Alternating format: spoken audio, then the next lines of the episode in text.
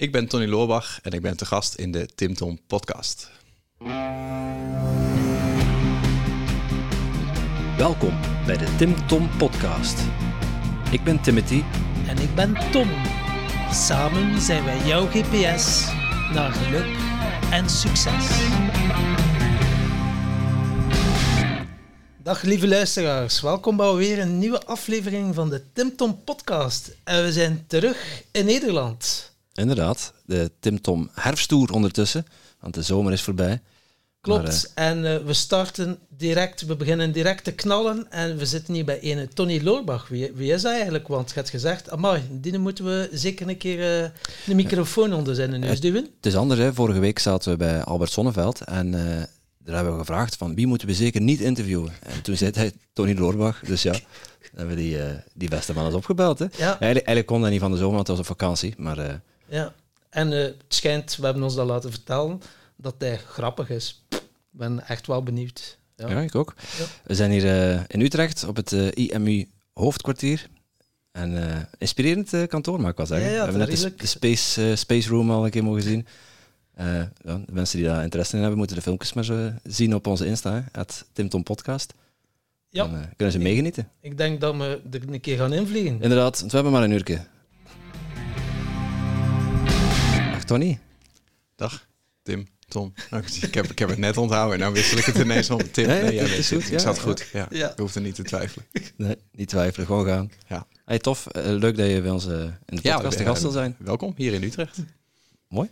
Ja, wij uh, starten de podcast eigenlijk altijd met de vraag van de vorige gast. En die is jou wel bekend, denk ik. Ja, Albert. Albert. Toeval. Albert, ja. Albert voor de vrienden. voor de Belgische vrienden. Ja. En ik vraag het altijd om en ik vergeet altijd de vragen. Ja, ik, uh, ik schrijf ze op, maar ik heb, ze, ik heb uh, nachten uh, wakker gelegen. Ik ken ze ondertussen van buiten. En als je de kans zou krijgen om iets recht te zetten uit je verleden, wat zou je dan in jezelf veranderen om dat recht te zetten? Oeh, dat is een moeilijke vraag ook meteen. Ik ga meteen met gestrekt been in. Als ik de kans zou krijgen om iets recht te zetten uit het verleden. Dus niet wat dat dan zou zijn, maar wat ik in mezelf zou veranderen. Ja wat je in jezelf zou veranderen. Om dat toch recht te zetten dan. Ja, ja dat vind ik echt een hele moeilijke vraag, ja. Um, ja, het, het, eerste wat mij te binnen schiet is misschien niet een heel goed antwoord. Maar ik denk gewoon in mijn business. Ik ben nu, nu elf jaar ondernemer. En, en ik heb het idee dat ik het net een klein beetje begin te leren, zeg maar, ondernemer zijn. Ik vond mezelf nooit zo'n geboren ondernemer. En ik heb ook niet echt als een geboren ondernemer gedragen in het begin. Hè. Dus wel mijn eigen bedrijf gestart, product gemaakt, op zoek gegaan naar uh, klanten, omzet gaan, uh, gaan bouwen. Maar ik heb het in het begin heel klein gehouden. En ik heb eigenlijk in die eerste jaren niet heel erg het besef gehad van, uh, ik wil doorinvesteren. Dus ik wil uh, een team bouwen en ik wil, uh, ik wil gewoon een grotere impact maken. Ik wil het in het begin heel klein houden. Het heeft bij mij best wel een tijdje geduurd voordat ik dat los durfde te laten. Dus uh, loslaten is sowieso best wel een sleutel in mijn leven. Dat, dat, zou, dat zou het wel zijn. Ik had dat, dat wel, als ik iets in mezelf zou moeten fixen, dan zou het dat zijn. Eerder durven loslaten. En wanneer kwam je tot dat inzicht om het los te laten? Was dat ineens een helder moment of was dat door toedoen van inspiratiebronnen of zo? Uh, nou, toevallig door Albert. maar nu gaat het meer over Albert dan over mij vandaag. Hij steelt altijd die show, die man. Hè? Oh. Ja, wat raar dat hij geadviseerd heeft om mij niet te interviewen. Want ik heb het altijd over hem. Dat is alleen maar goed voor hem. nou, ja. nou ja, kijk, um, Albert heeft mij heel erg geholpen in het thema loslaten. Ik heb hem in uh, 2013 gevraagd of hij mijn coach wilde worden. En ik weet dat ik toen bij hem kwam met eigenlijk twee vragen. Eentje was, uh, ik ben best wel een beetje een control freak. En ik heb daar moeite mee in mijn business, waardoor ik minder snel groei. Dus ik wil graag beter leren loslaten. En daar heb ik toen maar even op mijn business gegooid. Want dat, om dat privé te zeggen, vond ik nog een beetje te spannend. Hè? Misschien ook privéleven te los te laten. En de tweede vraag was, uh, ik zou graag uh, diepere relaties aan willen gaan met mensen. Uh, en dat waren de twee dingen waarvoor ik toen, toen bij hem kwam. Dus het speelde eigenlijk al best wel lang. En ja, Albert heb je dan leren kennen. Die heeft jou geholpen om dat stukje te fixen. Ja. Uh, wat is er toen veranderd voor jou? Veel. Ik denk dat, dat loslaten altijd wel een, uh, een proces is. Het is niet een project. Het is niet dat je zegt van nou, ik ga nu leren loslaten en dan volgende week of volgende maand, volgend jaar, dan kan ik het. En dan de rest van mijn leven kan ik altijd alles loslaten. En dus op de een of andere manier loslaten is elke keer weer een volgend niveau. van, van de kleinste dingen van ehm, ik neem een personeelslid aan en die gaat werk voor mij doen. bijvoorbeeld, uh, ik besteed mijn boekhouding uit. Dat is al een hele veilige vorm van loslaten, zeg maar. Dat je dat aan een expert geeft die dat beter kan dan jij. Maar dat is natuurlijk niet per se heel spannend loslaten of emotioneel loslaten. Het wordt pas spannender als je dingen gaat loslaten die bijvoorbeeld heel erg bij jou passen. Hè? Die je altijd hebt gedaan of waar je, waar je goed in bent. En ehm, bij mij is dat heel erg een proces geweest van, van überhaupt... Ehm, nou, een bedrijf neer kunnen zetten wat groter is dan dat ik als persoon ben.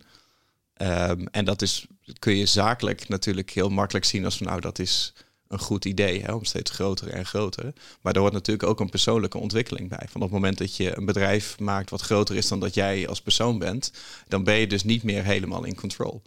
En Albert leerde mij ooit, uh, vond ik echt een vreselijke opmerking toen. Hij zei, uh, Tony, je hebt pas controle op het moment dat je het niet meer nodig hebt. En toen dacht ik, ja, je hebt pas controle als je het niet meer nodig hebt.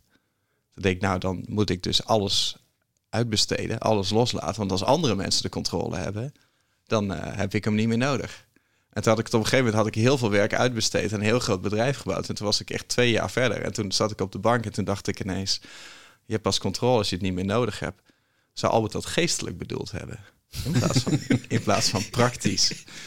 En toen dacht ik, ja, het gaat er gewoon om dat je moet de controle niet willen hebben want het is een illusie dat je, dat je controle hebt over alles in je leven. Dat alles wat je vergaart, alles wat je bij jou vasthoudt.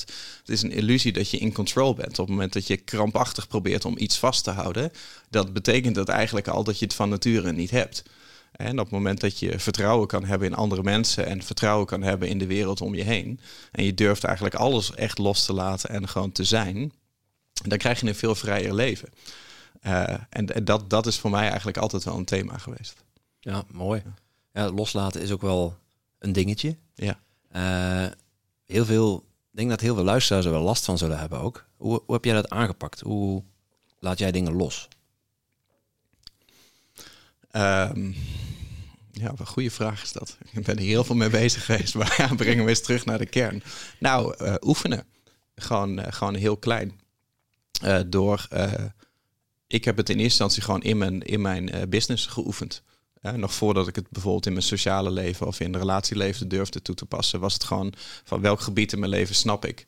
En dat was bij mij mijn werk. Uh, en dat was gewoon oefenen van nou eerst taken uitbesteden aan bijvoorbeeld andere bedrijven, externe, zoals bijvoorbeeld een boekhouding. En vervolgens dan een personeelslid aannemen die ik dan op de klantenservice zette. en en in, in mijn beleving toen, toen ik begon met een team te bouwen, was ik nog helemaal niet bezig met het bouwen van een team. En toen was ik bezig met het aannemen van personeel. Ik dacht van nou, ik moet iemand hebben die dat, dat werk gaat doen wat ik niet wil doen.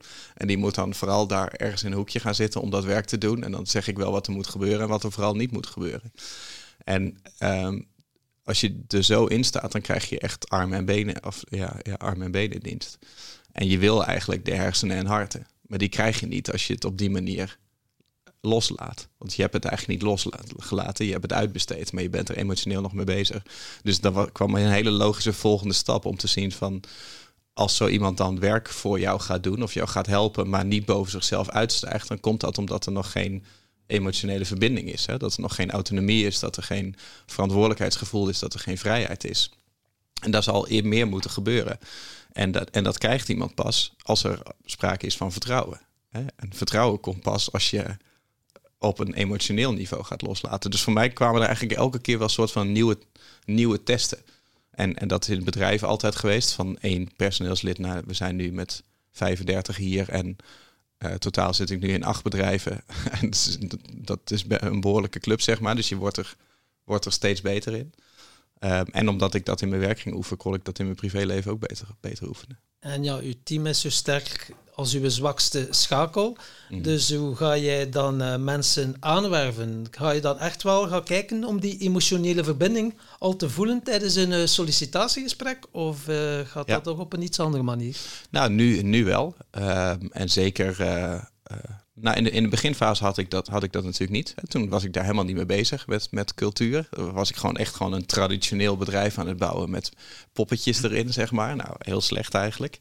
En toen op een gegeven moment merkte ik van ja, waar word ik zelf nou echt gelukkig van?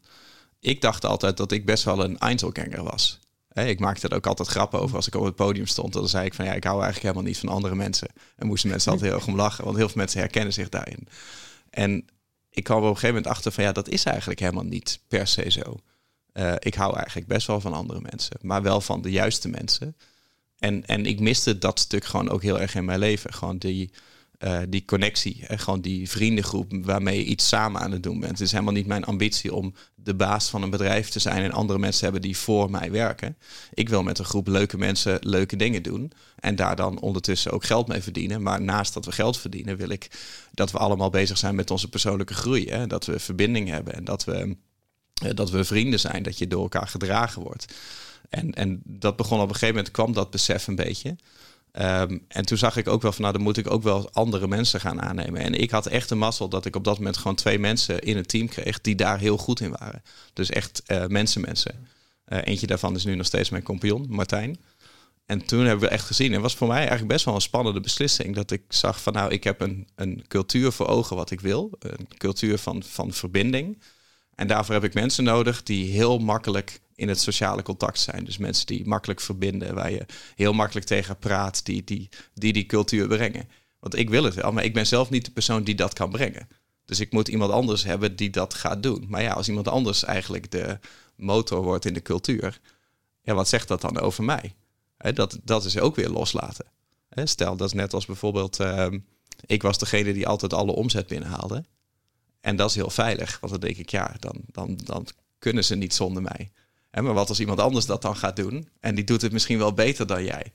En dan ga je jezelf afvragen van ja, wat zegt dit dan over mijn eigen waarde? Ja, ben je er nog wel nodig? Ben ik dan nog wel nodig? En dat is in de cultuur was dat ook zo van hè, wat nou als ik straks een bedrijf heb en er zijn andere mensen die halen het geld binnen. Er zijn andere mensen die maken het product. Andere mensen die doen de klantenservice. En dan is er ook nog eens iemand die op de werkvloer de motor in de cultuur wordt en die een beetje de IMU-papa wordt, zeg maar. Dat, dat, ja, dan moet je afstand doen van je ego, omdat je uh, voor het eindresultaat gaat. Dus denk ik, ik wil dit plaatje en ik wil daar een onderdeel van zijn. Maar daar heb ik wel deze mensen voor, uh, voor nodig. En, en, wat doet dat met jou dan als persoon, Tony? Nou, wat deed dat met jou? Dat, dat, dat heb ik dus, uh, af ja, ik wil zeggen, moeilijk gevonden. Uh, maar eigenlijk ook, ook niet. Het is alleen best wel een proces geweest. Ik, ik kan me herinneren dat um, Um, ja, komt Albert weer voorbij. Maar ja, Albert is er ook altijd bij geweest in die reis. En Albert heeft me eigenlijk altijd geleerd van, nou, hè, bij dit soort ontwikkelingen, um, je moet je interne dialoog moet je extern maken. Dus op het moment dat jij ergens over inzit en je probeert dat in je eigen hoofd op te lossen, dan kom je er niet uit. Uh, en dan wordt het uh, piekeren, dan wordt het zelfanalyse, dan wordt het oordelen, dan wordt het stress, dan wordt het depressie bij wijze van. Maar daar waar expressie is, kan geen depressie zijn. Dus op het moment dat je gaat uiten, dan, dan is dat het tegenovergestelde van het onderdrukken. Dus ik heb dat eigenlijk altijd extern gemaakt in het team. bijvoorbeeld, dan gingen we met z'n allen op een teamtripje en dan zaten uh, met z'n allen, hadden we een uh, teamopstelling gedaan. dus dat uh, Albert die zette mij dan in de ruimte neer. En dan mocht ik de rest van het team om mij heen plaatsen om te kijken van nou, waar, waar voelen jullie dat je staat ten opzichte van mij in het team? En dan gingen we daarna in een kring zitten, en gingen we het erover hebben. En dan gooide ik dat bijvoorbeeld gewoon in de groep van, nou, uh, hoe zien jullie dat als we straks nou, bijvoorbeeld vorige maand hebben we heel veel omzet gemaakt. Um, hoe zien jullie dat dan? Dat dat bijvoorbeeld dan naar mij toe gaat. Hè? Als ik de eigenaar ben, zijn jullie daarmee bezig? Heb je daar een beetje een beeld van? Vind je dat, vind je dat eerlijk of vind je dat niet? En dat zijn echt best wel angstige vragen om te stellen.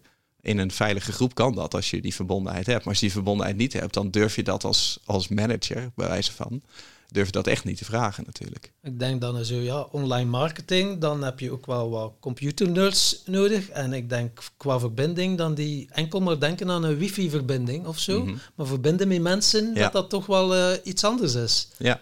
En dat lukt dan ook. Uh, kun je echt wel mensen die van nature heel op hun eigen zijn, toch wel die expressie laten uh, naar voren brengen.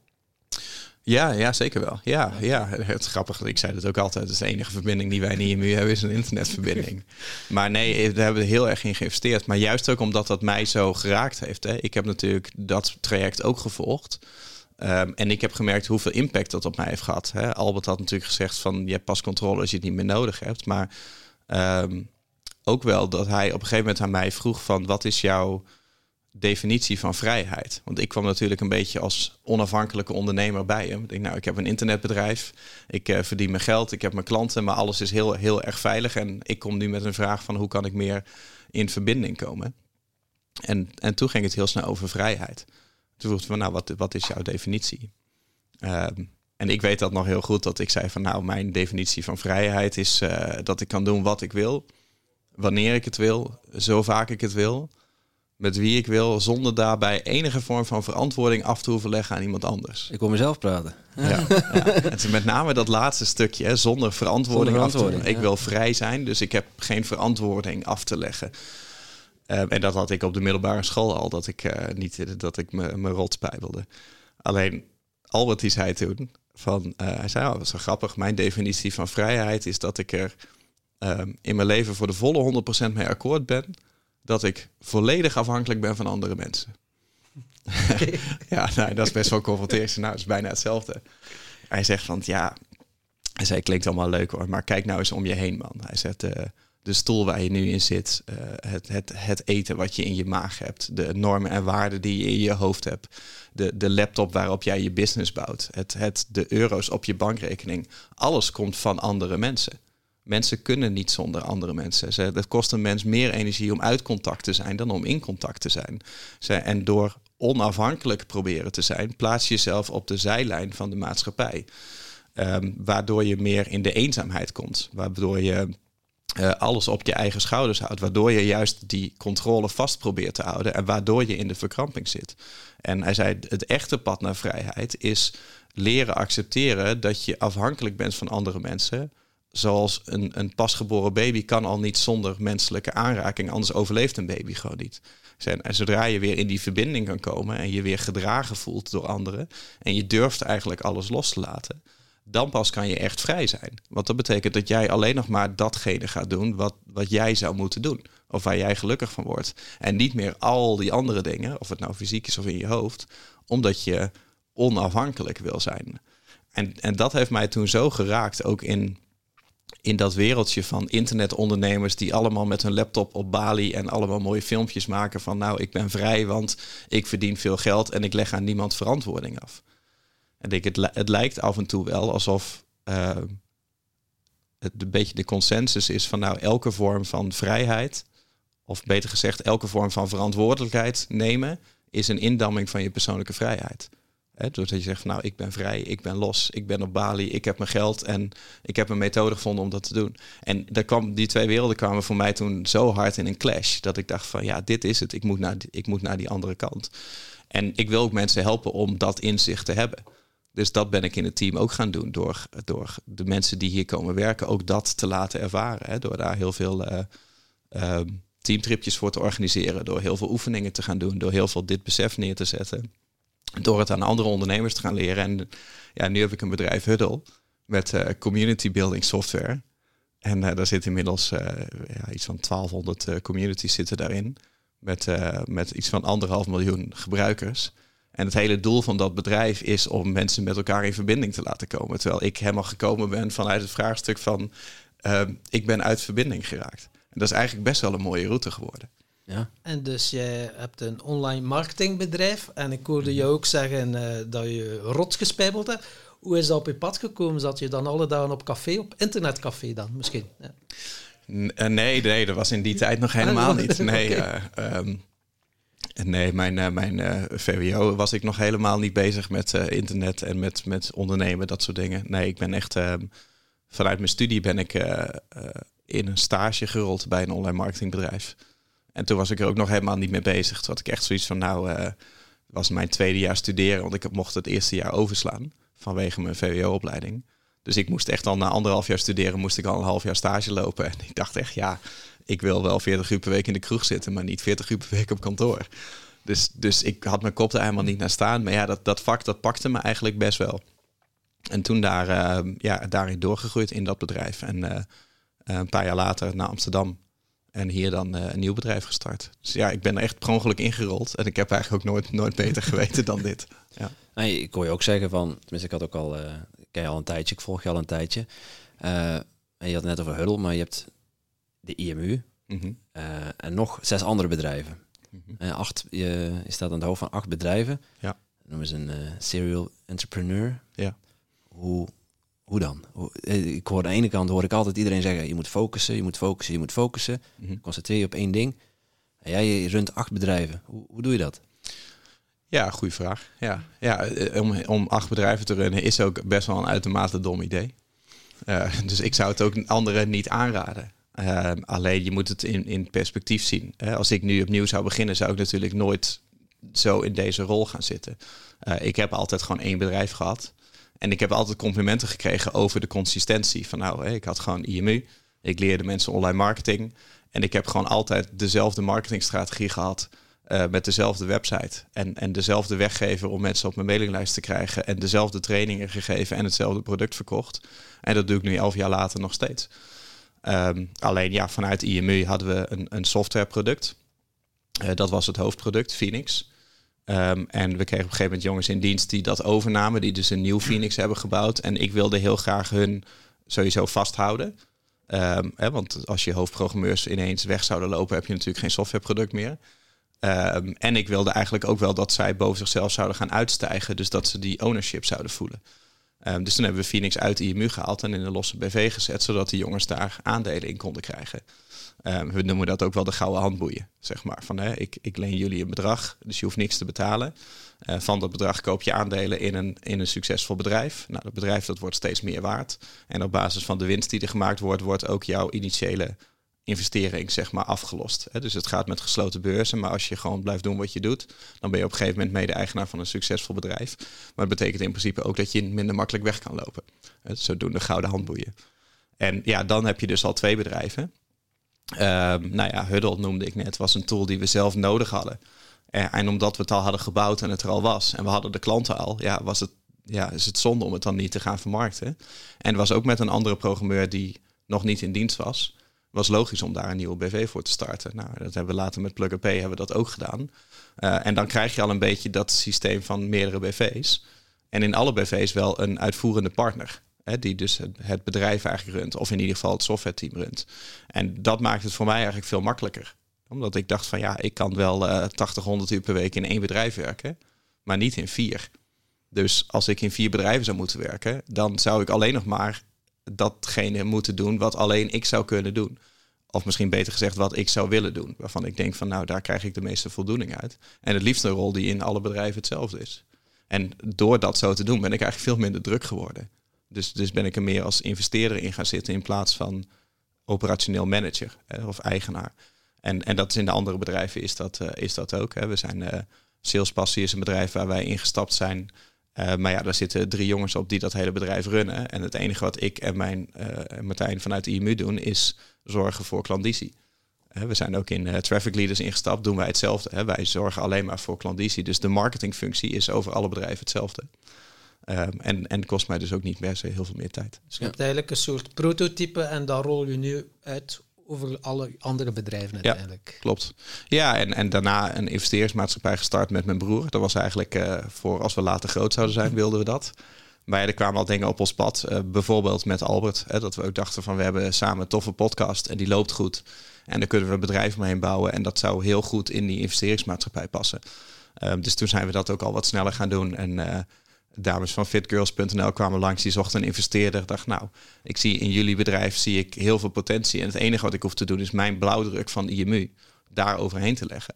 Dus, dus het is meer van je, je bouwt een soort van machine of een business blauwdruk. En als je die helemaal hebt opgebouwd en je weet van nu heb ik de kennis en de ervaring en ik heb de tijd en ik heb het geld en ik heb het netwerk.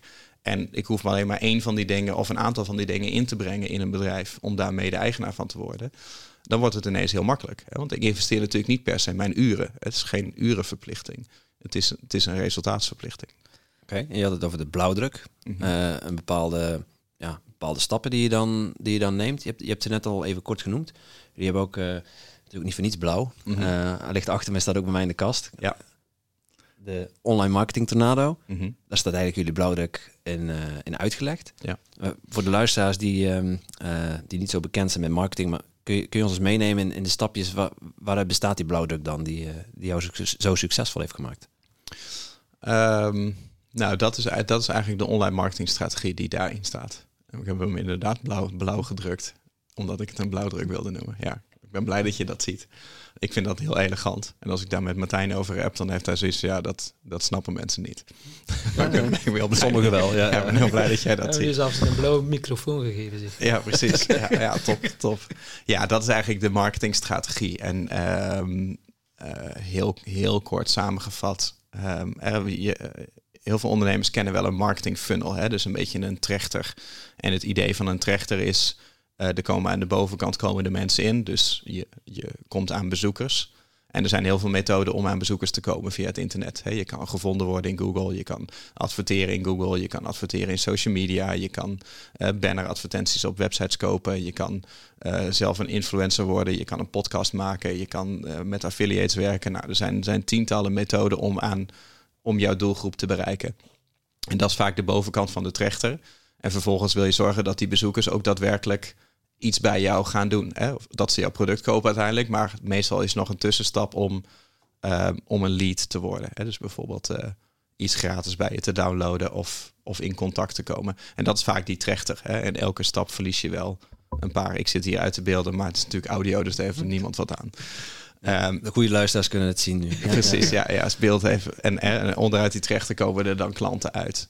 En um, ik had zoiets nou, dat is, een, dat is een goed model, maar ik wil eigenlijk wel een eigen model wat ook iets meer bij je blijft. Dus we hebben die trechter omgedraaid. Ja, en dan wordt het een, een tornado. Hè, dus die dus van, uh, van breed naar ja, van smal ja. naar breed. Ja. ja. nou eigenlijk loopt, loopt hij wel op dezelfde manier, maar wij zijn gewoon aan de onderkant begonnen door te zeggen van nou, hey, je trekt bezoekers aan of je zuigt bezoekers op aan de onderkant van die tornado. En bij ons is dat zeg maar onze zoekmachine optimalisatiestrategie. Hè? Dus je, je maakt waardevolle content, zoals dat jullie ook met je podcast doen. Uh, blogs, video's, podcasten, dat soort dingen. Dat stuur je de wereld in en dat wordt gevonden. En daarmee zuig je mensen als het ware op in je, in je tornado. En op het moment dat je die mensen hebt bereikt, dan bied je ze iets gratis aan. Hè? Dus dan downloaden ze bijvoorbeeld je weggever, waardoor ze op je mailinglijst komen. Dus dan wordt het geheel wordt al wat groter. Ga je een band met ze opbouwen. Ga je op een gegeven moment producten verkopen. Nou, zo hebben een hele tornado in lagen opgebouwd van bezoekers aantrekken naar omvormen tot leads, naar uh, klantwaarde verhogen door meerdere producten aan te bieden. Um, uh, uiteindelijk je traffic-strategie te vergroten, hè, zodat je klanten ook fans van je worden, ambassadeurs worden en ook weer andere mensen gaan aandragen. En dat zit helemaal in de bovenkant en daardoor wordt hij ook groter aan de bovenkant, omdat jouw klanten eigenlijk ervoor zorgen vanuit dat community building dat er weer andere mensen naar jou toe komen. Nou, dat is heel, heel kort samengevat. En uh, over boeken gesproken, uh, die een boek, die heb je geschreven op een paar weken tijd of zo? Heb Ja. ik, uh, kon ik mij wel herinneren of zo? Ja, ja, zes weken zeggen we steeds. Zes weken. Maar het was eigenlijk, eh, was eigenlijk vijf. Want eh, ehm, ja, ik heb het in combinatie gedaan met een fitness challenge. En die was zes weken. Ehm, dus daar, dat is ook het verhaal zes weken winnen, noemde ik dat toen. Van nou, in zes weken een boek schrijven en in diezelfde zes weken mezelf droog trainen. Alleen eh, dat plan om dat boek te schrijven, dat hadden we pas in de eerste week van de challenge. Toen was ik al bezig. Eh, dus we zijn pas na een week begonnen. Dus het was eh, vier weken schrijven en één volle week eh, afbeeldingen maken. Ja, en, en even voor- voor de, voor de beeldvorming van de luisteraars. Want het is niet een klein boekje, hè? het is echt een dikke pil. Ja, het weegt een kilo. Ja, Ja. het is 350 pagina's. Ja, weegt wat. En het staat ook gewoon ramvol. Ja. Ja, klopt. En heb je, Ja. heb je gedaan in, in vijf weken tijd. Ja, dat is een beetje uit de hand gelopen. Ja, het idee was dus om een heel simpel dun boekje te schrijven. Want wij dachten, we willen eigenlijk iets fysieks hebben wat we op de site kunnen zetten, wat je voor alleen verzendkosten kan bestellen. Ehm, zodat we mensen een beetje een, een, een indruk kunnen geven van dit model. Dus we wilden eigenlijk alleen maar de hoofdlijnen. En heel visueel, zodat we mensen warm konden maken voor onze producten. Alleen ja, ik, ik kan dat dus niet. Een boek schrijven en dan niet alles vertellen wat ik, wat ik weet. Dus ja, op een gegeven moment stuur ik een berichtje naar Martijn. Ik zeg ja, het wordt wel wat dikker dan, dan dat we hadden gepland. En uiteindelijk is het dus zo dik geworden dat het dus niet meer door de brievenbus paste. En dat hadden we dus een probleem. Dus toen zijn we de, net zo lang met het design gaan spelen... totdat het zo dun is dat het nog net door de brievenbus past. Alleen omdat het ook zo zwaar is geworden. hè. Ja, het kost ons dus gewoon een tientje om het te drukken en te verzenden. Of exact 9,95. Ik dacht, ja, als wij dat online gaan zetten van... betaal alleen de druk- en verzendkosten voor 9,95... dan geloven mensen natuurlijk nooit. Dus we hadden best wel een probleem daarmee. Ja. En hoe heb je dat probleem opgelost? Nou, we hebben dat alsnog gewoon gedaan. We hebben er in eerste instantie een beetje verlies op gemaakt. Ja, dan hebben we gewoon gezegd, het is uh, druk- en verzendkosten is 8,93 euro. Ik denk, nou, dan leveren een euro in. Want anders geloven mensen het niet. En we wilden niet boven die 10 euro gaan. En tegenwoordig verkopen we hem gewoon voor, uh, voor 20 euro. Dus we zijn daar later zijn we daarvan afgestapt, ja. Maar over boeken gesproken, jij houdt wel van challenges. Uh, ik meen me te herinneren in een van de podcasts. 30 boeken lezen op uh, zes weken tijd? Ja, klopt. Ja, dat kwam eigenlijk hieruit. Want het kwam omdat mijn... Uh, ik had een personal trainer al een paar jaar. Uh, en die kwam gewoon bij mij, bij mij thuis drie keer in de week. Dus was op een gegeven moment heel comfortabel geworden. En hij was ook niet meer zo streng voor me als vroeger, omdat we ook best wel goede vrienden begonnen te worden. En hij was al een tijdje aan het zeuren dat hij zei van ja, ik wil eigenlijk heel graag een keer met jou een fitness makeover doen in twaalf weken. Want dan kan ik een before en een after foto maken. En dan kan ik dat op mijn website zetten. En dat is goed voor, dan kan ik meer klandizie krijgen. En, en ik wilde dat niet, want ik hou niet van autoriteit. en op een gegeven moment, ja, toen was het uh, januari 2020. En ik wist dat ik op 14 februari op vakantie zou gaan. Dus er waren zes weken. Dus toen heb ik hem dat aangeboden. Nou, ik zou het wel zes weken willen doen in plaats van twaalf. Uh, dus ja, take it or leave it. Hij zei ja, in zes weken kan je, kan je niet iets doen. Zei maar, oké, gaan het proberen. Nou, doen we als uitdaging. En toen kwam dat boek er dus bij. En toen bleek het dus in zes weken echt een enorm resultaat te kunnen behalen. Als je dat maar van tevoren weet. Gewoon wat je eindresultaat moet zijn. En ja, we hebben een, een voedingsschema gemaakt en een trainingsschema en een schrijfschema. En ik wist gewoon zes weken in het voren precies van nou, uh, op deze dag ga ik, uh, op dat moment ga ik dit eten en dan ga ik deze training doen en dan ga ik deze hoofdstukken schrijven en precies helemaal ingedeeld. Ja, en ik vond dat, ik vond dat zo lekker om gewoon zes weken gewoon thuis te rammen. En dan zo'n prestatie neer te zetten waar je eigenlijk je hele leven plezier van hebt. Het zijn gewoon de dingen die je, die je altijd al wilde doen, waar nooit tijd voor is. Waar je dan eenmalig zes weken voor forceert en de rest van je leven profijt van hebt. En dat had ik gedaan. En uh, daarna ging ik met mijn broer op vakantie. En die, uh, ja, we liepen op het strand. En ik had net die fitness make-over gehad. En ja, we hadden altijd een beetje hetzelfde lichaam. Maar toen niet meer. en uh, hij, zei, hij zei, ja, ja, het is toch wel, uh, ziet er toch wel goed uit. Ik zei, nou ja, weet je wat je doet? Zeg, koop gewoon dezelfde fitnessmaterialen. Bouw dezelfde home gym als ik. Uh, neem dezelfde trainer. En dan gaan we nog een keer zes weken, maar dan gaan we tegen elkaar. Dan gaan we een wedstrijdje doen wie er in zes weken het beste lichaam kan bouwen. Ik denk dat dat prikkelt hem wel. En dan zegt hij, ja, vet, dat gaan we, gaan we doen. Maar het moet wel een combi zijn tussen fysiek en mentaal. Want als je jezelf in zo'n fysieke hoge paraatheid stelt, dan is het zonde als je niet iets met die energie doet om ook iets te creëren op een mentaal niveau. Maar ik zei, ik ga niet nog een boek schrijven. En hij wilde niet een boek schrijven. Dus toen zei hij van, nou, dan gaan we boeken lezen. Dus nou, hoeveel zouden we kunnen lezen? Uh, 30 boeken hadden we uitgerekend. Van als je het zeg maar, want hij moest gewoon, uh, hij heeft ook een eigen bedrijf, maar hij wilde wel naar kantoor. Dus dachten, als je de ochtend- en de avonduren hebt, hoeveel zou je dan kunnen? Denk, nou, 30 boeken in zes weken zou ongeveer moeten, moeten lukken. Nou ja, en dat, en, dat, en dat zijn we gaan doen. De dacht, nou, dan gaan we dezelfde 30 boeken lezen. Uh, want dan kun je niet vals spelen, zeg maar. En dan kunnen we het er met elkaar over hebben. En je kan geen pagina missen, want ja, voor hetzelfde geld gaat hij daar net een vraag over stellen. En dan val je door de mand, zeg maar. Dus dat maakt het eigenlijk gewoon heel leuk. En dan was het ook gewoon weer zes weken lang was het gewoon uh, trainen en, uh, en lezen. Ongeveer uh, vier, vier en een half uur per dag lezen. Um, en uiteindelijk na 40 dagen hadden we allebei 30 boeken gelezen. Het is dan wel een andere manier van lezen, want als ik lees, ik ben altijd bang dat ik iets ga ja, iets niet ga gelezen hebben en dan uh, ja. noteren en dan onderlijnen en zo. Maar ja, dan haal je geen 30 boeken, dan, dan lukt dat niet. Dat zijn vijf boeken per week, hè? Ja, klopt. Nou ja, het, het grappige daarvan is, is eigenlijk gewoon... Uh, ik had al de eerste week dat we daarmee begonnen, toen had ik eigenlijk geen tijd. Want, want het was mijn verjaardagsweek en ik had een grote marketingactie en daar had ik mijn volle focus op. En ik, ik wist toen, ik weet nog precies dat ik dacht van ja, ik heb deze week gewoon geen tijd om überhaupt te lezen. Laat staan één boek, maar ik moet er vijf. En als ik het niet doe, dan loop ik meteen achter. En dan wordt die rest van de challenge best wel moeilijk. Dus toen ben ik het maar gewoon gaan plannen. Om te kijken van nou, uh, oké, het kan niet. Uh, maar stel nou dat het wel zou kunnen. Dus stel nou dat achteraf wel gelukt zou zijn. Hoe zou ik dat dan bijvoorbeeld gedaan hebben? En dan ga je toch ruimte vinden in je agenda. En, en ook niet ieder uur is hetzelfde. Dus ik ging gewoon merken van, nou, waar lees ik het snelst en waar lees ik bijvoorbeeld het best? Wat leidt me af? En ik merkte dat als ik uh, s ochtends bijvoorbeeld om zeven uur gewoon uit bed ga. En uh, het enige wat ik doe is een kop koffie pakken. En ik ga meteen dat boek zitten lezen wat ik van tevoren al heb klaargelegd. en ik weet al van, nou, het eerste wat ik doe is een uur lezen, onafgebroken. Ehm, dan kon ik ongeveer 100 pagina's in een uur lezen. Omdat gewoon, ja, ik had nog helemaal geen input gehad. Ik was helemaal een onbeschreven blad. Ik wist ook dat er geen keuze was. Ik was ook niet afgeleid. Ik ging ook niet in het voor, vooruit bladeren om te zien hoe lang het hoofdstuk nog was. Dan denk ik van nee, ik moet gewoon een uur lezen. Uh, geen telefoon erbij, dat soort dingen. En toen ging het heel snel. Maar als ik bijvoorbeeld uh, van tevoren uh, op mijn telefoon had gekeken, even Instagram openen, dan, dan ging dat in mijn hoofd zitten. En dan merkte ik tijdens het lezen dat ik nog afdwaalde, dat ik bezig was met wat ik net had gezien. of als ik van tevoren gesport had, dan merkte ik, ja, mijn hartslag is hoger. En ik heb adrenaline in mijn lijf. En daardoor heb ik niet de rust om, om goed te lezen. En dan daalde dat naar iets van 70 pagina's in een uur. Ik denk dat is echt een, een, een enorm verschil. Uh, en dat, dat heb ik best wel geleerd in die weken. Van nou, hè, waar, waar zit je focus? Waar zit je leestempo? En het, het was echt, de tijd was echt niet het probleem.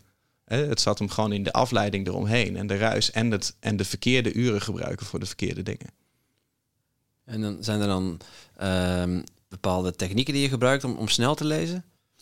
Um, nee, heb ik uiteindelijk niet gedaan. Nee. nee ik heb ooit wel snel deze cursus gedaan, uh, eh, 15 jaar geleden of zo. Maar dat vond, ik vond dat niet leuk, want dan voelde het ook niet meer als uh, plezierig lezen. En dat was nu natuurlijk ook een beetje op het randje, want je moet, je moet door.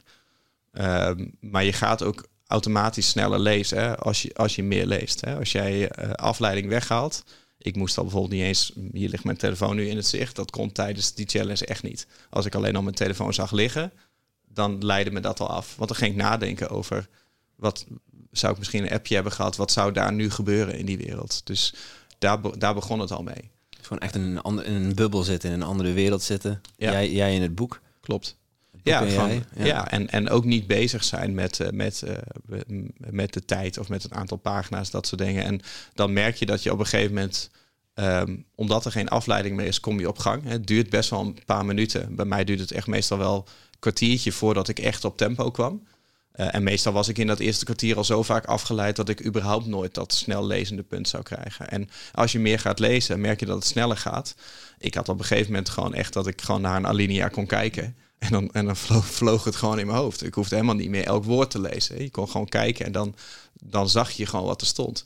En dat heb ik nu bijvoorbeeld al niet meer. Als ik nu ga lezen, dan moet ik echt weer op gang komen. Dus het is wel een bepaalde, het is wel een bepaalde flow waar je in komt. Ja. Interessant. Ik vind het ook fascinerend, die uh, competitiedrive. Ja. Waar, waar, komt dat vandaan bij jou, uh, Tony? Um, nou ja, ik weet helemaal niet um, of, dat, of dat wel zo bij mij past. Uh, ik heb dat daarvoor ook nooit gedaan. Ik ben juist heel erg van, dat had ik met trainen ook. Um, ja, ik, ik ben niet iemand die daar de pijngrens opzoekt. Ik, heb dan, uh, ik had dan een personal trainer, die kwam drie keer in de week. En uh, die kwam dan elke keer om kwart over acht. En ja, ik sta dan met mijn sportkleren aan voor het raam. Want ja, ik ben best wel een man van de klok. Ik sta echt voor het raam om kwart over acht. En elke ochtend denk ik dan weer van, ja, hij is een beetje laat. Misschien komt hij wel niet. En dan hoop ik eigenlijk dat hij niet komt. en hij komt eigenlijk altijd. maar, maar denk, stel nou dat hij niet zou komen. Dan heb ik, ik heb mijn sportkleren al aan. Ik ben al in mijn home gym. Maar ik zou dan dus niet gaan trainen. Als hij niet zou komen. Ik heb dat helemaal niet. Die, die, dat ik dat opzoek. En als ik al zou gaan trainen, dan zou het niet hard zijn. Hè? Dan zou het een wonder zijn als ik een zweetdruppel erbij op mijn voorhoofd heb. Dus ik heb dat helemaal niet zo... Uh, niet zo gehad. En met werken, ja, ik kan, ik kan heel goed gedisciplineerd werken wel. Maar niet per se in de, in de competitie. Dus het is eigenlijk meer per ongeluk ontstaan vorig jaar. En toen merkte ik van ja, ik heb, ik heb die stok achter de deur nodig. Maar ook wel een beetje het speleffect. Dus het moet, het moet tastbaar zijn. Uh, en, en het hele principe van ik ga iets doen waar ik mezelf normaal gesproken nooit tijd voor gun. Dan ga ik eenmalig ga ik dat, ga ik dat forceren. Dat was voor mij eigenlijk wel een lifehack. Ja. Dus misschien dat het nu wel bij me past. Ja, dat is een deel geworden. Je hebt iets nieuws van jezelf ontdekt. Ja, klopt. En uh, als je terugkijkt, want je doet nu IMU doe je nu 11 jaar. Mm -hmm. uh, en je zei al dat je hebt leren loslaten. Dat je hebt geleerd hoe je je team moet samenstellen. Zijn er zo nog dingen die je uh, aan de luisteraars hebben meegeven? Van, dit, dit zijn dingen die ik geleerd heb gaande de weg dat ik onderneem ondertussen? Dat is wel een hele brede vraag. Ja, misschien moet ik hem iets specifieker maken. Zijn er zo twee of drie skills die je zou kunnen noemen? Van kijk, dit, dit heb ik echt geleerd door in het ondernemersveld zeg maar, aan de slag te gaan. Dingen van mezelf ontdekt die ik niet wist dat ik ze in me had. Ehm, nou, een aantal dingen wel die, die we natuurlijk al behandeld hebben. Er zit ook best wel veel in, in, uh, in dit gesprek. Dat vind ik, vind ik wel leuk. Gaan echt van, van cultuur en loslaten en persoonlijke groei, verbinding naar marketing en weer terug naar boeken lezen. Ja, top.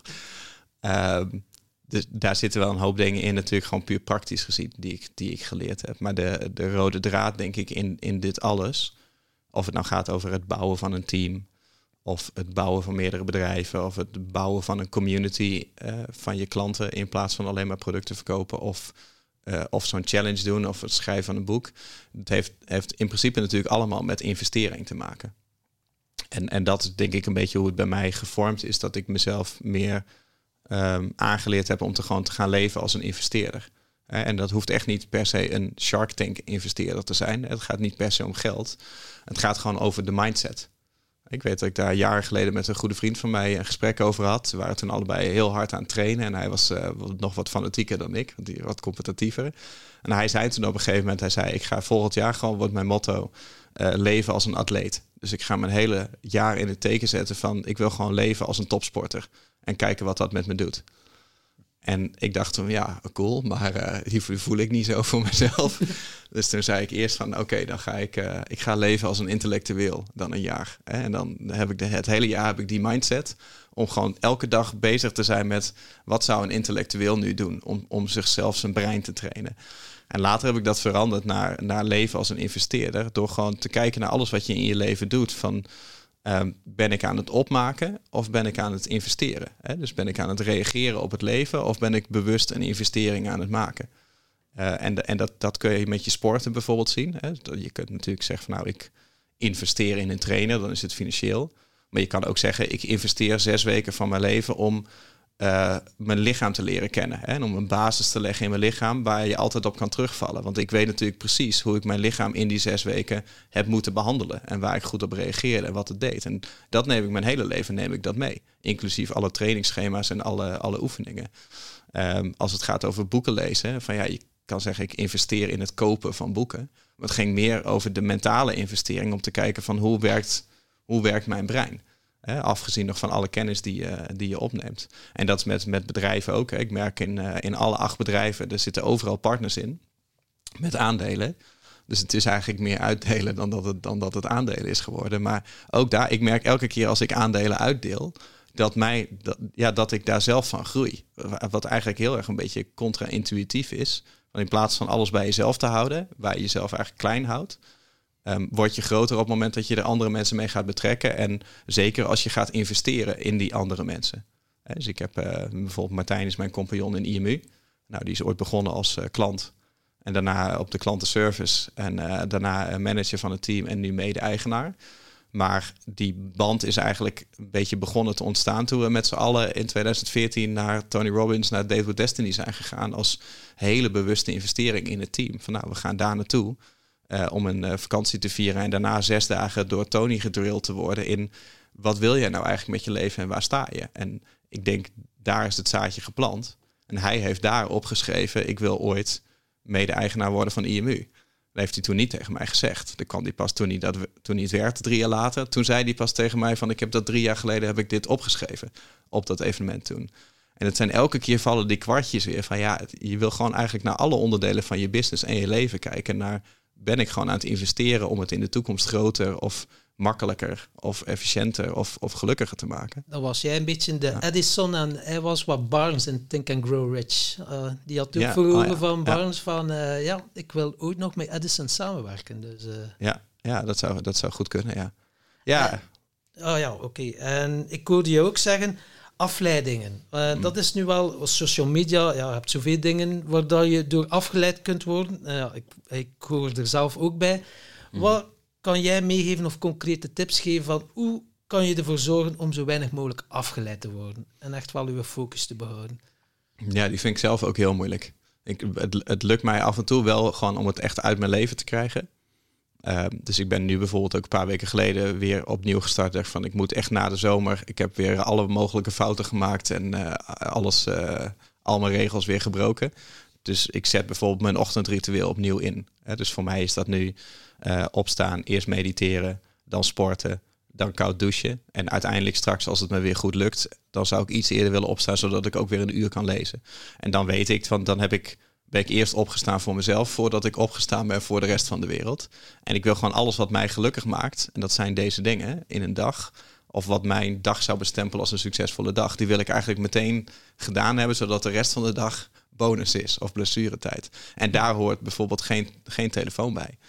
En dat had ik met het lezen, had ik dat ook. Dat ik gewoon van mezelf wist van oké, eh, je mag uh, vanaf uh, half vier s middags, dan, dan gaat de beurs open. Nou, vind ik prachtig om naar te kijken. En ik weet van mezelf, dat kan ik niet loslaten. Dus dan zei ik gewoon tegen mezelf van oké, vanaf half vier, dan mag je all out in de afleiding. Hè? Dan mag je op je telefoon zitten en dan mag je op de beurs en dan mag je je WhatsApp op je laptop daarnaast open. Je mag, je mag wel tien laptops met social media en dan mag je de rest van de dag afleiden. Maar tot die tijd niet. En dat werkte voor mij dan heel goed.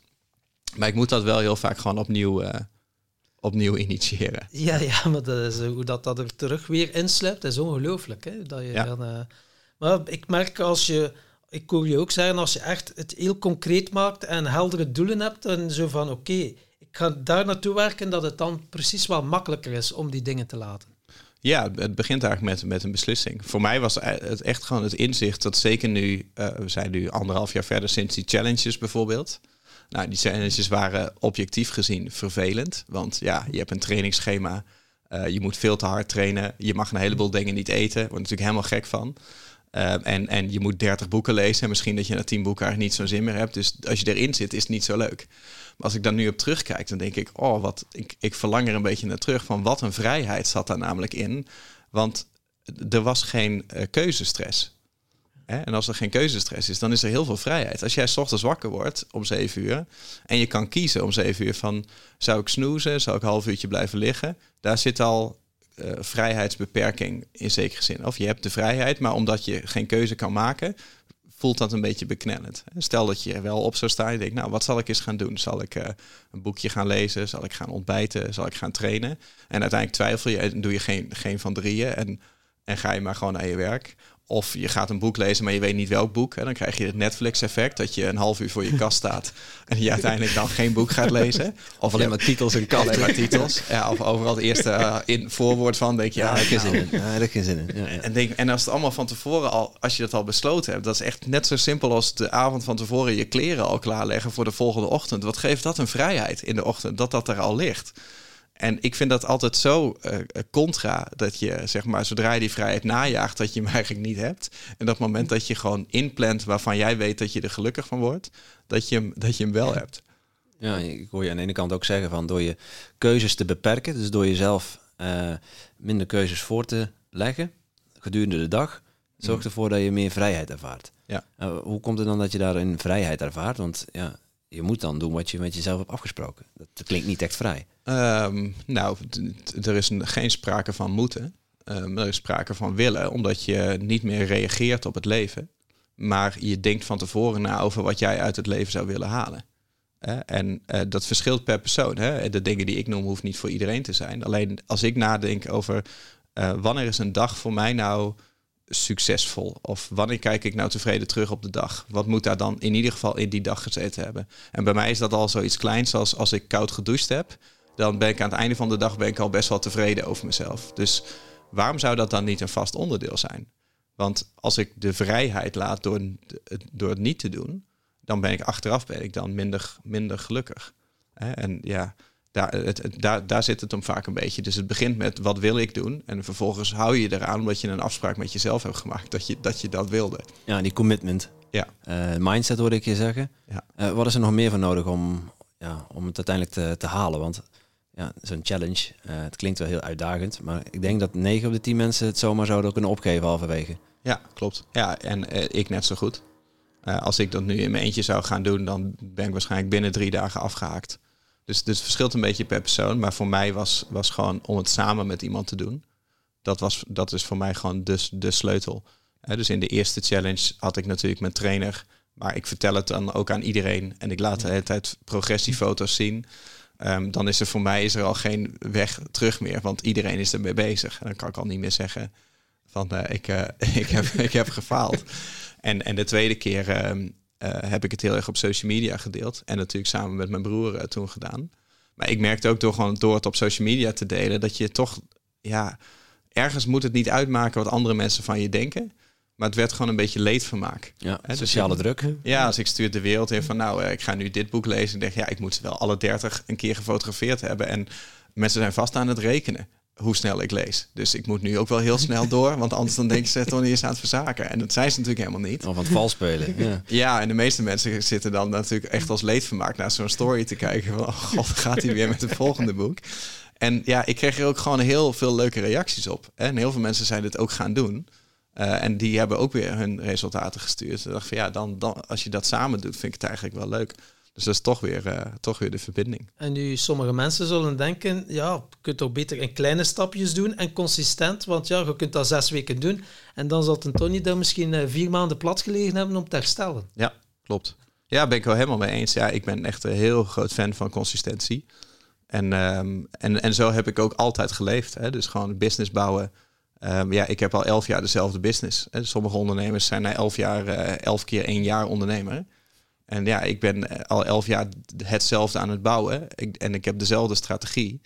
En ik probeer het iedere maand ietsje beter te doen. En met trainen ook. Ja, ik heb 4,5 uh, jaar dezelfde personal trainer gehad. En hij zei op een gegeven moment tegen mij: hij zei, Jij bent mijn meest consistente klant. In 4,5 jaar heb je twee keer een training afgezegd. En voor de rest ben je er gewoon altijd. Zeg maar dat staat gewoon als eerste in mijn agenda. Omdat ik weet dat dat mijn rode draad is. Ik ben dat gaan doen na, na een burn-out. Omdat ik dacht van ik wil gewoon ik wil een garantie hebben dat ik niet meer daarin terugglij. Ik wil die, die basis hebben. Ik hou heel, heel erg van consistentie. Alleen het nadeel van consistentie is, is dat, het je, dat op een gegeven moment ook comfortabel wordt. Hè? Dus het begint met discipline. Daarna wordt het een routine. En een routine is zo comfortabel dat het jou minder snel oprekt. Omdat je eigenlijk al wel goed genoeg bent. Ehm, maar misschien niet, niet geweldig, omdat er een volgend niveau is. En ik merk dat met die eenmalige pieken, dat je, dat je het dat je het oprekt. Hè? Dus dat je gewoon even je lichaam naar een volgend niveau brengt. Of je, je mindset naar een volgend niveau. Of je leeskills. Of wat je ook gaat doen. Ik bedoel, misschien wil je in zes weken leren piano spelen. Ik denk dat dat kan. Als jij vier, vijf uur per dag gaat uh, oefenen. Zes weken lang. Dan denk ik dat je daarna behoorlijk goed piano kan spelen. Dus dat, het is eigenlijk dat je jezelf gewoon eenmalig een treetje hoger plaatst. En dat je vanaf daar in je consistentie weer verder gaat. Je, je triggerde mij met het woord burn-out. Hm. Uh, ik ook... Uh ook last van, zou ik zo zeggen. Uh, ik was al, de vraag lag al een tijdje op mijn, uh, mijn tong. Ik dacht, gaan bewaren, want we hebben maar een, uh, we hebben maar een uurtje met je. kan er niet tussen. Nee, maar oh, zelfs dat niet. ja, sorry, ja, ik zit dat is kwartje. ik weet niet wat er in het water zit hier. Maar. um, maar ja, ik, ik, vroeg me al af van, oké, acht bedrijven runnen, succesvol ondernemer, met investeren bezig, met zoveel dingen, met zoveel zaken bezig. Ben je dan niet op een gegeven moment een keer opgebrand? Uh, maar je noemde het zelf net al. Ja. Eh, wat, wat, was, wat was voor jou de aanleiding om, uh, om daar terecht te komen? Ja, in, dat was in 2015, maar dat was eigenlijk voor al, al deze dingen. Het is, ik, ik snap dat het veel klinkt, hè, met zoveel bedrijven runnen. Uh, maar realiseer natuurlijk dat uh, het deels natuurlijk alleen maar een administratieve vorm is. Hè. We hebben hier één bedrijf, wat eigenlijk vier bedrijven zijn, waarin ik dezelfde rol heb. En ik werk natuurlijk over het algemeen, ik werk niet meer in die bedrijven. Uh, of sporadisch, of wat ik, wat, wat ik wil, maar meestal zit ik in de artiestenrol. Hè. Dus, dus in mijn eigen bedrijven voeg ik dingen toe, zoals bijvoorbeeld een boek schrijven of de content maken. Maar ik ben niet betrokken bij zeg maar, bijvoorbeeld de klantenservice of de productontwikkeling, zeg maar niet meer in het bedrijf, daar waar de meeste uren zitten. En als investeerder, bijvoorbeeld bij FitGirls, ben ik alleen maar de coach en degene die financiert, bijvoorbeeld. En dus, dus als je dat in perspectief plaatst, dan valt dat qua uren valt dat wel mee. Um, maar je moet, het vraagt wel veel, veel mindset. En daarvoor zijn dingen zoals bijvoorbeeld eh, het sporten en het gezond leven, dat soort dingen, die zijn daarvoor wel belangrijk. Anders dan, dan gaat dat niet meer lukken. Maar toen ik in een burn-out kwam, toen had ik dat allemaal nog niet. Toen had ik gewoon één bedrijf. De IMU. Uh, de IMU. Ja. ja. en Phoenix zat daar toen al wel in als product. Maar ja, dat bedrijf liep, liep toen gewoon niet. Uh, niet om er een heel lang verhaal van te maken. Alleen ja, we hebben vanaf 2010 tot 2014 hadden we elke maand succes. En ineens stopte dat en uh, vielen de inkomsten stil. En alle kosten gingen wel door. Hè. Dus ik had uh, eh, 40.000 euro kosten per maand en 0 euro inkomsten. Ja, en dat, dat gaat niet zo lekker werken op je mindset. Zeker niet, omdat ik toen ook nog geen compagnons had en, en dat soort dingen. Dus toen zat ik zelf ook echt in dat bedrijf. En er was met name de financiële stress die, mij, die me kilde. Ehm, waardoor ik in die burn-out kwam. Ehm, of tenminste de, de het laatste zetje waarschijnlijk. Maar zoals Albert het zegt, uh, je bent al jaren een hypotheek op je leven aan het opbouwen of op je lichaam. En dan moet je op een gegeven moment rente over gaan aflossen. Nou ja, dat, dat, dat kwam toen. Dus voor mij was dat eigenlijk het keerpunt. Hè? Om gewoon te zien van nou, ik heb uh, puur zakelijk gezegd. Ik heb een strategie gebruikt in mijn leven en in mijn business. En die heeft geleid tot een burn-out. En als ik hersteld ben en ik ga diezelfde strategie weer volgen, dan kom ik waarschijnlijk weer in een burn-out. Dus ik moet niet bijslapen of uitrusten. Ik moet andere levenskeuzes maken. En andere levenskeuzes betekenen voor mij van ik moet uh, beginnen met mijn, uh, met mijn uh, lijf. Hè, want daar, daar, daar is het misgegaan. Dus dat betekent, toen heb ik die personal trainer gevraagd. Dus ik wil niet alleen sporten, maar ik wil echt gewoon het hele plaatje. Dus ik wil hulp bij stress, slaap, voeding en sport. En daar hij me heel goed in gaan begeleiden. En ik merk van als dat goed zit, als ik goed slaap, uh, dan, dan wil ik ook sporten. Als ik uh, goed slaap en gesport heb, dan wil ik ook koud douchen. Dan wil ik ook gezond eten. Dan is dat een spiraal die zichzelf versterkt. En dan heb ik ruimte. En dan is het voor mij zaak om dan niet meer in de business gezogen te worden in het reactieve. Maar om altijd uitgezoomd te blijven. Hè? En, en al die dingen te gaan doen waar we het vandaag over hebben gehad in de podcast. Ja, mooi. Ja, mooi, ook, mooi samengevat ook, hoe je daar uit bent gehaald. En, en ja, dat je ook niet zegt van ik moet dit en ik moet dat en dit zijn de stappen die ik moet zetten. Mm Dat je zegt van ik wil hier naartoe. En als ik dit doe, dan wil ik, heb ik meer energie of heb ik meer een andere mindset, zodat je dat meer wilt. Ja. nog liever wilt. Klopt. Ja. ja. Mooi. Ja, het is alleen soms moeilijk om erachter te komen wat je nou precies wilt. Ja. Maar dat is een heel ander gesprek. Dat is een ander gesprek. en uh, we hebben het al over heel veel dingen gehad. En spiritualiteit. Ja, jij ziet er mij heel nuchter uit, maar ik heb toch wel gehoord dat je ook mediteert. Hoe is dat op je pad gekomen? Ja, dat doe ik, uh, doe ik echt pas sinds vier weken. Oké. Okay. je, bent, je, bent, de eerste die het hoort. Ja. ja, ik heb wel eens gezegd op het podium... ik ben zo spiritueel als een handgenaad. Of nee, ik ben zo zweverig als een handgenaad, zei ik toen. Maar um, ja, um, ik, ik ben niet een heel spiritueel persoon, denk ik. Uh, ik ben toch best... Ik kom uit Groningen. Nou, dat zeggen jullie uit België misschien minder, maar in Nederland is dat wel zeg maar het nuchterste plekje van, van Nederland. Er gaat niks boven Groningen, heb ik gehoord. Precies, precies. Dus dat is, dat is echt poot in de klei. Ja, ik hou van, van tastbare dingen en praktische dingen. En, en dat is ook mijn valkuil hoor, dat ik het soms te praktisch en te zakelijk maak. En, en, en, en niet per se in de dans blijft die het leven natuurlijk ook is. Dus ik ben er wel beter in geworden om, om energie te begrijpen. Hè, dus mijn eigen energie, maar ook de energie van anderen. En om daar dan iets mee te kunnen doen. En ja, mediteren was voor mij, het stond al jaren op mijn lijstje. Maar ik heb het jarenlang ook praktisch beredeneerd van ik moet dat leren. Van hoe moet dat dan precies?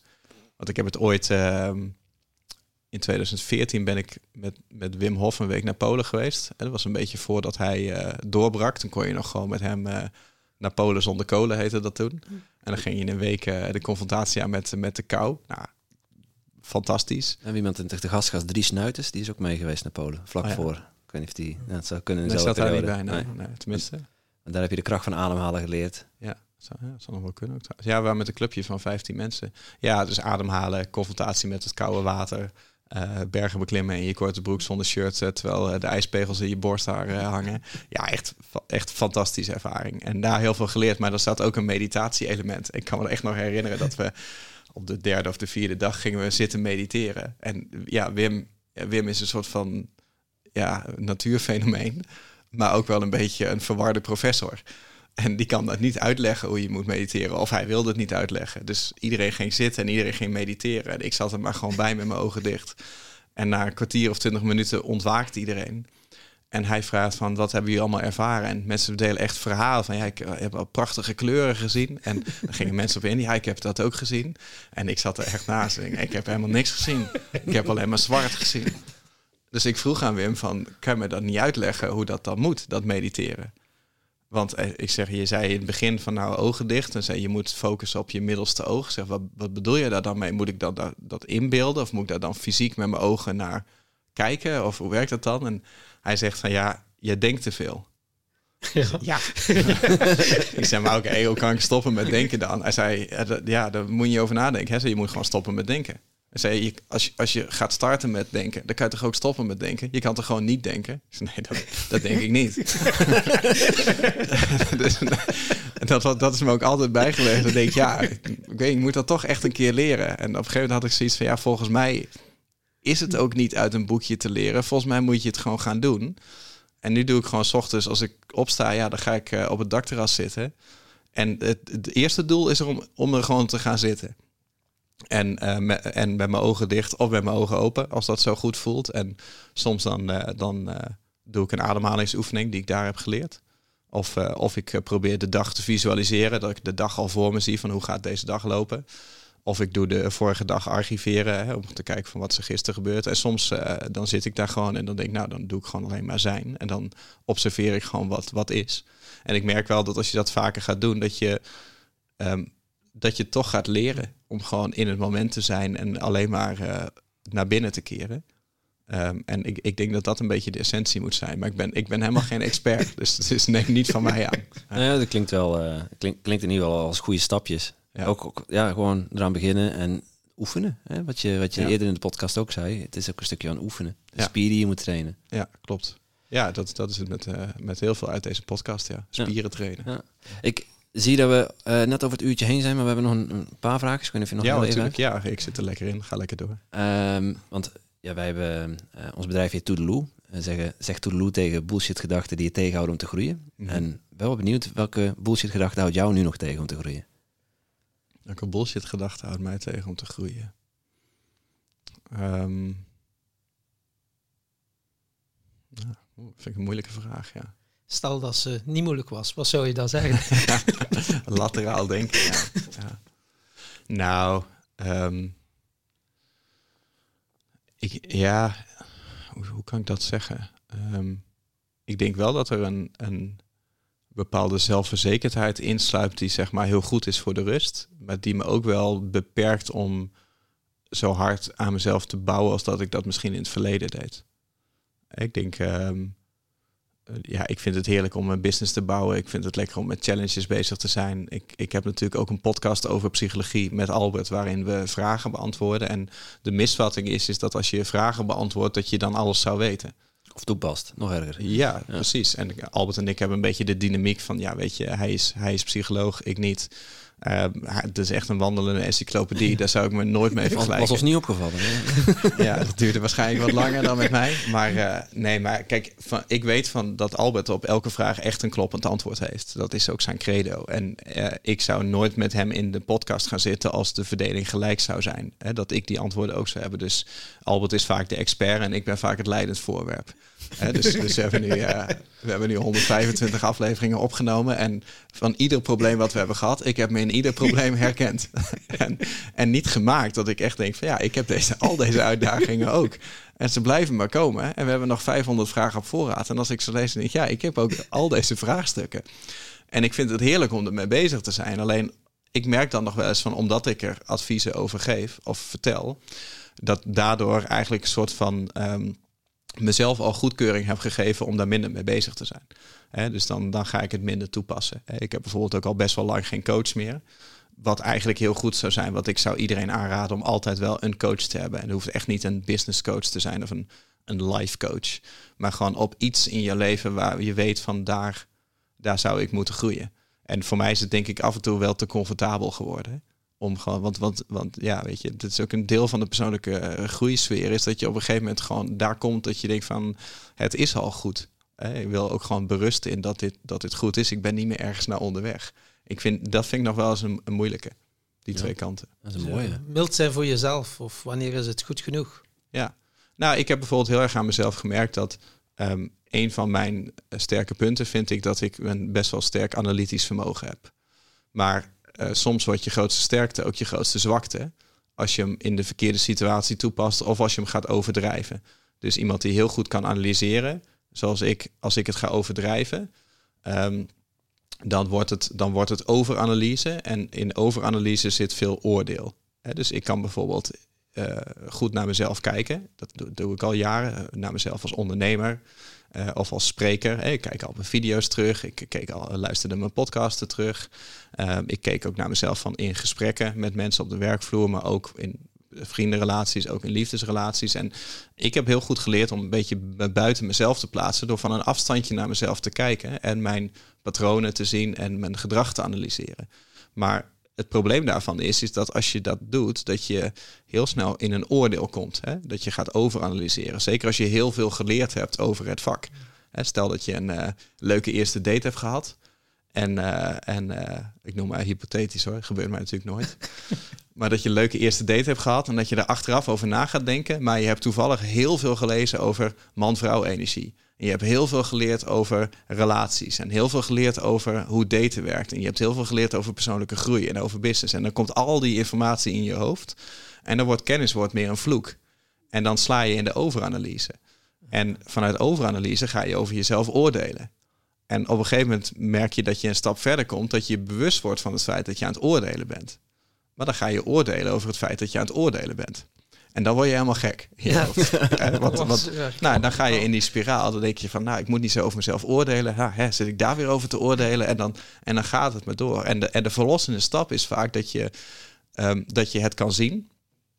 Um, alle patronen, dat je jezelf kan zien, dus, maar vrij van oordeel. Hè? Dus dat je gewoon weet van, het is zoals het is. ik ben aan het oordelen. Dat is interessant.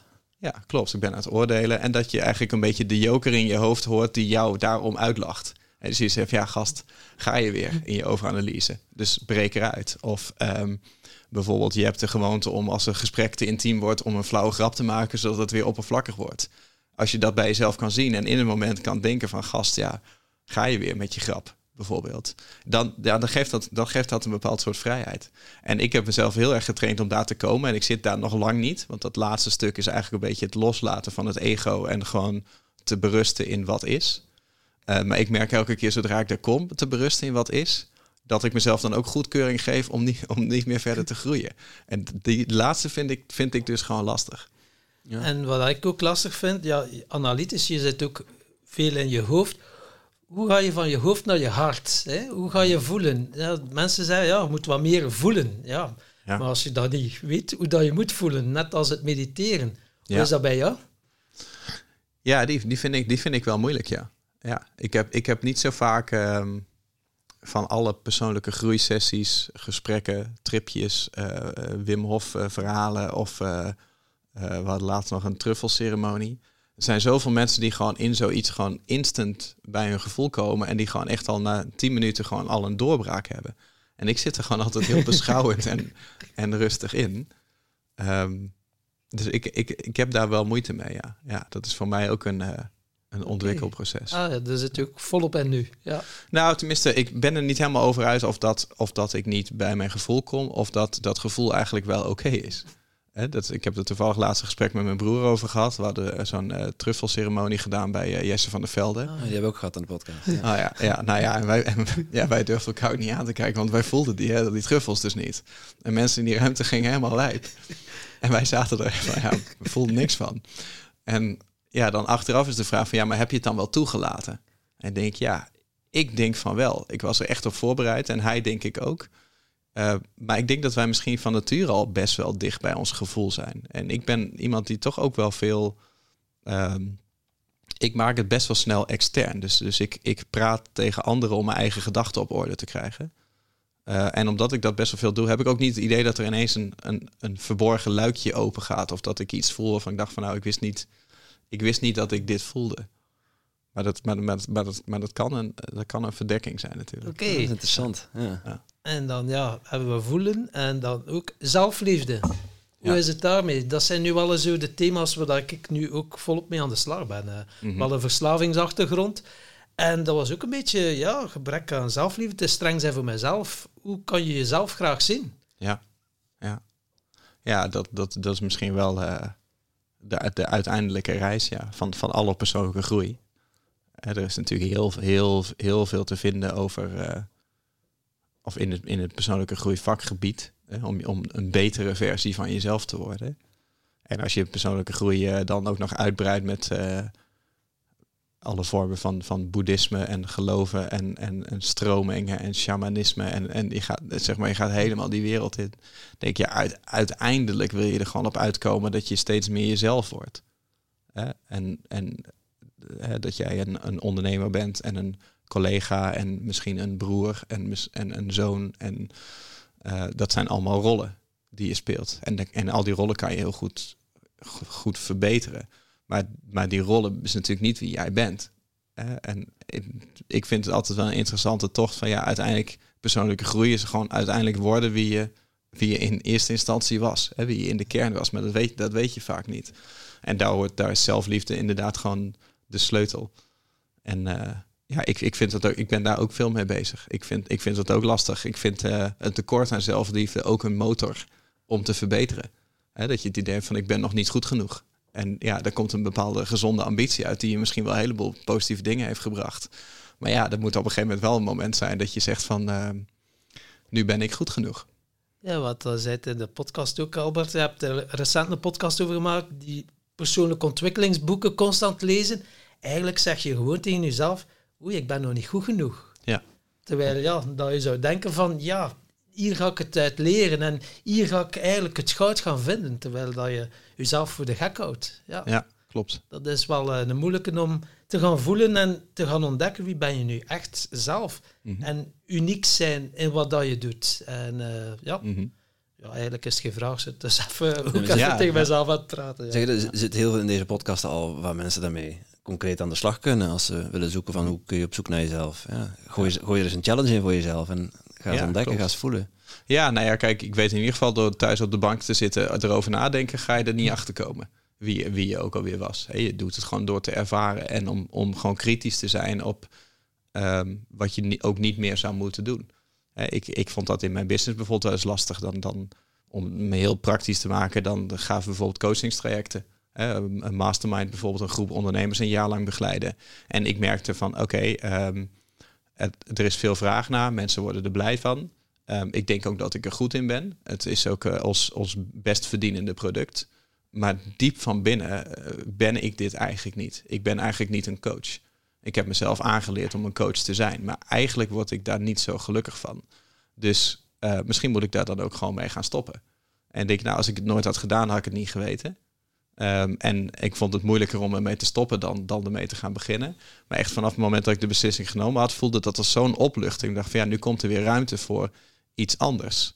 En, en, en er zaten wel onderdelen in die ik wel leuk vond. Om dan erachter te gaan komen van, wat is dat dan precies? Ik denk, ik vind het blijkbaar wel leuk om een podcast in te spreken. Maar misschien dan niet leuk om iemand daarmee te gaan coachen. Dus wat, waar zit hem dat dan precies in? Van welk onderdeel vind jij dan niet bij je passen en welk onderdeel dan wel?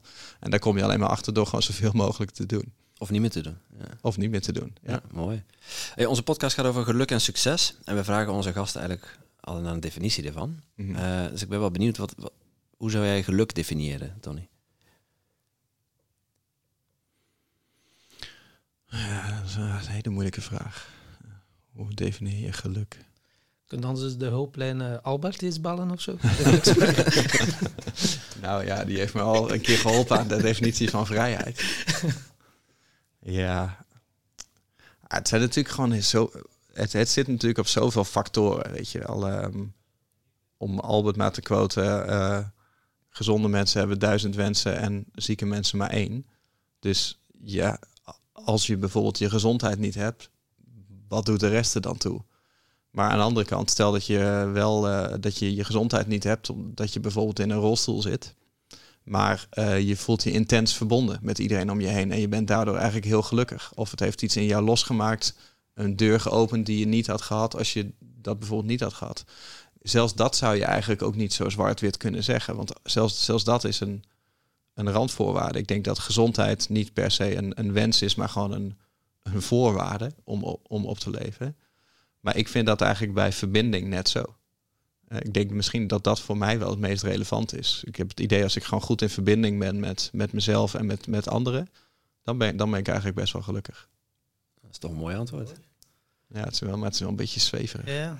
Een beetje, blah, toch wel. beetje kleverig. Toch niet die handgranaat. Uh. Nee. ja. Ja, maar ja, je kan, iedereen kan hem op zijn eigen manier, denk ik, invullen. Dat is wel mooi. Wat, wat het, het, betekent voor jou. Zo'n definitie is ook fluïde. Hè? Dus kan, kan het je volgende week vragen of volgend jaar en je kunt een heel ander antwoord geven. Ja. Dat, dat is ook oké. Okay. Klopt. Ja, we hebben nu we hebben meer dan 100 podcastgasten gehad. Ik, ik heb nog maar zelden dat er één of twee mensen een keer uh, toevallig hetzelfde antwoord geven. Dus ah ja, het verschilt voor iedereen. Ja. ja. vroeger was het voor mij gewoon uh, vies veel geld verdienen. Dat is een veel makkelijker antwoord. nee. Ook een goeie. Ja, misschien kun je de antwoord inzetten voor onze volgende vraag. Ik zie dan er al wat zweetdruppels op je voorhoofd komen, want dat zijn wel heftige vragen. Wat is Mhm. jouw definitie van succes? Een definitie van succes. Groei. Groei. Ja, ik denk als je gegroeid bent, dan, eh, dan was het sowieso een succes. Oké. En hoe meet jij dat, dat je gegroeid bent? Elke keer onder eh, de meetlat van, hm, ben ik gegroeid? Dat is een heel, ander, heel ander soort groei voor mannen. En dat is ook succes. Ja, het is bijna, word je, er, word je erop gewonnen van. Dat is ook groei. Ja. Kun je ook meten. ja, dat, dat kun je goed meten, ja. ja. Nee, maar weet je, kijk, eh, stel nou dat je, eh, ehm, dat je een, een vervelende relatie hebt gehad. En dan zou je zeggen, die relatie was niet een succes. Maar als je in die relatie iets voor jezelf hebt ontdekt, waarvan je denkt van nou, dit, wil, dit ga ik niet meer toelaten in mijn leven. Of ik ga mezelf niet meer in een positie brengen waar dit kan gebeuren. Dan ben je daarvan gegroeid. En dan zat daar dus wel succes in. Als je, je een gefaalde business hebt gehad en je weet van nou, eh, als ik eh, weer ondernemer word, dan ga ik het anders aanpakken. Dan, dan was er groei en dan was het toch een succes. Het er natuurlijk maar net aan hoe je er naar kijkt. Ik denk, als, je er, als je er helemaal niks van hebt geleerd en er was geen groei, ehm, dan, was het, dan was het geen succes. Nee, en dan is zelfs dat je bijvoorbeeld wel iets succesvols hebt gedaan. Dus laten we zeggen, ehm, je hebt de loterij gewonnen, je hebt veel geld verdiend. Of eh, je bent producten gaan verkopen, je hebt veel geld verdiend. Je zegt, ik ben succesvoller geworden, want ik ben rijker geworden. Als jij er als persoon niet van gegroeid bent, dan weet, dan weet ik niet of het een succes was. Dus het zit ook een stukje in gelukkig, gelukkig zijn in wat je doet. Ja. Nou ja, ik denk, ik denk dat eh, er zijn natuurlijk zoveel van die platgeslagen quotes over alles wat je aandacht geeft groeit. En denk je, ja, dat kan je ook op duizend manieren invullen. Maar ik denk wel dat gewoon het de natuur is dat er is groei of er is sterfte. Maar er is geen stilstand in de natuur. En, en dat is niet fysieke groei alleen maar. Hè? Dat je denkt van nou, mijn lichaam is uitgegroeid of mijn lichaam verouderd. Het gaat gewoon ook over jij als persoon. Ik denk dat je je hele leven moet willen blijven groeien. En er zijn heel veel dingen die je nodig hebt in het leven om gelukkig te zijn. Hè. Daar hebben we de piramide van Maslow voor. En Tony Robbins heeft ook zo'n rijtje. Hè. Ehm, consistentie, variatie, connectie, eh, eh, persoonlijke groei, bijdrage en significantie. Ehm, en hij zegt ook wel van ja, de meeste mensen focussen natuurlijk op gewoon ja, je moet iets van consistentie in je leven, je moet variatie, je moet je significant voelen en je moet je verbonden voelen. Dan ben je al wel redelijk gelukkig. Maar zodra je ook gewoon persoonlijk kan groeien en je kan bijdragen aan anderen, dan ga je een soort van naar turbo gelukkig. En dan, dan klopt het hele plaatje. En ik, de- ik denk dat die, dat die niet per se zonder elkaar kunnen. Ik denk dat als je eh, geen groei in je leven hebt, dat er ook geen, geen ruimte voor echt geluk kan zijn. Nee, mooi. En ja, om het met jullie quote ook te zeggen, de enigste constante die je hebt is dat alles verandert. Ja, klopt. ja, klopt. Dat weten wij. gebruik die vaak, hoor, Geen tegenwoordig. ander, ja. ja. Ehm, we zijn aan het einde van, eh, van het gesprek. Tenminste, ik heb het gevoel dat we nog een uur door kunnen doorgaan, maar eh, jij Ja. hebt nog eh, verplichtingen. Ja. En wij ook, want wij moeten nog naar Richard. ja. En Ja, jij mag een vraag bedenken voor Richard. Voor Richard. Oeh, ja, voor Richard. Richard is wel een hele wijze man. Dus ik wil eigenlijk dan een moeilijke vraag voor hem verzinnen. Ja. Ja. Dat is de vierkantswortel van 324. Nou, wan, kijk, normaal gesproken zou ik, toen jullie dat net zeiden, van hè, gevraagd, dan dacht ik van ik zou van de meeste mensen gewoon willen weten van wat, wat zou jij willen veranderen in de wereld. Alleen van Richard weet ik dat. En dat, en, en dat is ook geen groot geheim. Dus bij hem ben ik wel benieuwd, is wanneer ehm, is je missie volgens jou geslaagd? Ja, want eh, de beste man is op een missie. Ja. En die kan hij heel praktisch maken. Ja. Maar gevoelsmatig, van, hè, wanneer is het punt dat jij denkt van nou, ehm, het is, eh, nu is het ik, goed. ik, nu is het goed, nu ben ik geslaagd en de rest is bonus. Mooi. Wanneer is je missie volgens jou geslaagd? Ja, doe die maar ja. Zonder, zonder de context, want dan eh, Ja, dat Ja. je op het punt komt van, oké, nou, al de rest is bonus. Ja. Ja. Heel mooi. Eh, als mensen zeggen van wauw, die een Tony, pff, eigenlijk is dat wel nog eh, een inspirerende kerel. Ik wil wel met hem in zee gaan of eh, meer leren van hem. Hoe Mhm. kunnen ze u vinden? Via internet waarschijnlijk? via het internet. ja, je kan gewoon Tony, Tony googlen. Zonneveld.nl Ja, het zijn natuurlijk een heleboel verschillende ingangen. Kijk, het, het, het makkelijkste werkt eh, Instagram. Hè, Je kan mij gewoon op Instagram zoeken. Of mijn website uh, want daar staan alle bedrijven wel op en alle podcasts en alle boeken en uh, dat soort dingen. En of je nou interesse hebt in online marketing of, of alle andere gezemel, dan, uh, dan kan je dat daar wel vinden. Ja. Moet ik zeggen, onze luisteraars die houden enorm van cadeautjes. Is er mm -hmm. zoiets waar je onze luisteraars gelukkig mee kunt maken? Waar denken jullie dat ze gelukkig van worden? Cadeautjes. Ja. We krijgen gewoon heel graag dingen. Wat zouden jullie het liefst van mij krijgen? Uh, sowieso een selfie. Oké. Dat vragen we aan al onze gasten. Ik kan het niet voor iedereen doen. Nee. Misschien iets online om zo de eerste confronterende vraag. stapjes te zetten. Ja, dat is wel een mooie vraag. is, die had ik ook niet voelen nakomen. Ja, ja. Um, ja ik kan wel iets, uh, iets online uh, voor uh, jullie klaarzetten. Um, wat is handig? Nou, nou, bijvoorbeeld over online marketing. Ik heb een aantal e-boekjes geschreven, zes stuks. En, en dat is eigenlijk de voorloper op mijn, op mijn fysieke boek. He, dus dat zijn eigenlijk de, de prentenboekversies, gewoon de plaatjes waar je heel snel een beeld mee krijgt met hoe je een succesvolle online business kan starten. En die, die kan ik wel even voor jullie bundelen. Ja, en op een paginaatje neerzetten. Ik zat op www.timtompodcast.com slash Tony met dubbel N Y. Ja. En dan kunnen ze ze daar uh, downloaden. Ja, gaan we doen. Tof. Super, dankjewel. Graag gedaan. Dan uh, ja, wil ik je nog bedanken voor het uh, toffe gesprek. Ja, nee, maar we ja, zien, uh, sluiten we altijd af nog met een uh, leuke en inspirerende quote. Uh, Tony mag niet of zo? Jawel, ik wil hem alvast bedanken. Oké. Okay. Dan heb ik dat gehad. Ja. Je dacht al, die heeft geen inspirerende quote meer. Ja. Nee. Een inspirerende quote. Ja, of een wijsheid. Of, uh, of een niet-inspirerende quote, mag ook.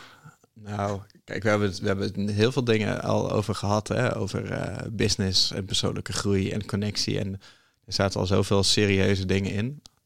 Ik heb laatst een quote gepost op onze Instagram. Daar heb ik echt de meeste reacties op gekregen. En dat was uh, de antwoorden op alle grote vragen in het leven liggen onder in de fles.